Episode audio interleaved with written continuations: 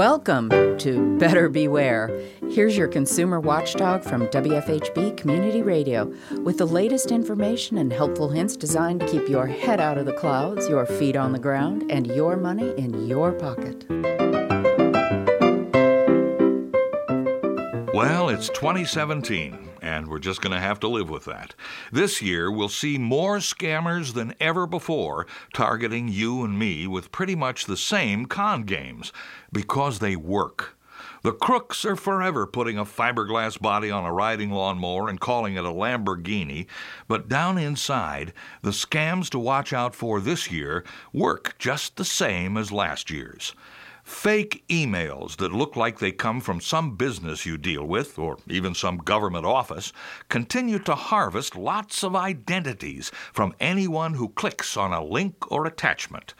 As you know, most unexpected emails can simply be deleted. But if you want to check on one, open a browser and type in the address of the real website.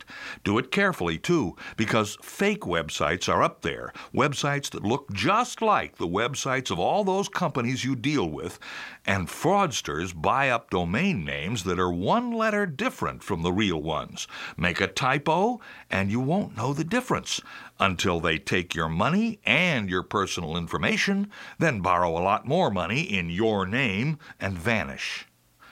Ransomware viruses are getting sneakier and smarter.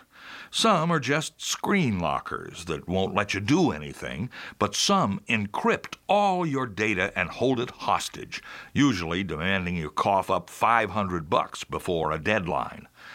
There are beginning to be some security programs that can block ransomware or even decrypt your data, but they're still new and primitive. All you can really do is back up your data and be damn careful what you click on. Ransomware can infect your computer, laptop, tablet, smartphone, and now, as of Christmas 2016, your smart TV. Darren Cauthon, out in Kansas, had a smart TV, and some family member browsed the web and downloaded a free movie watching app. Zap! By now, I'm sure you get all your apps from a secure app store, right? You know, a company that investigates every program and the people who wrote it.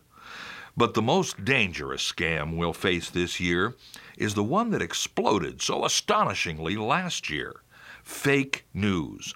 Outrageous, surprising stories that scare you, make you mad, and spread hatred and despair.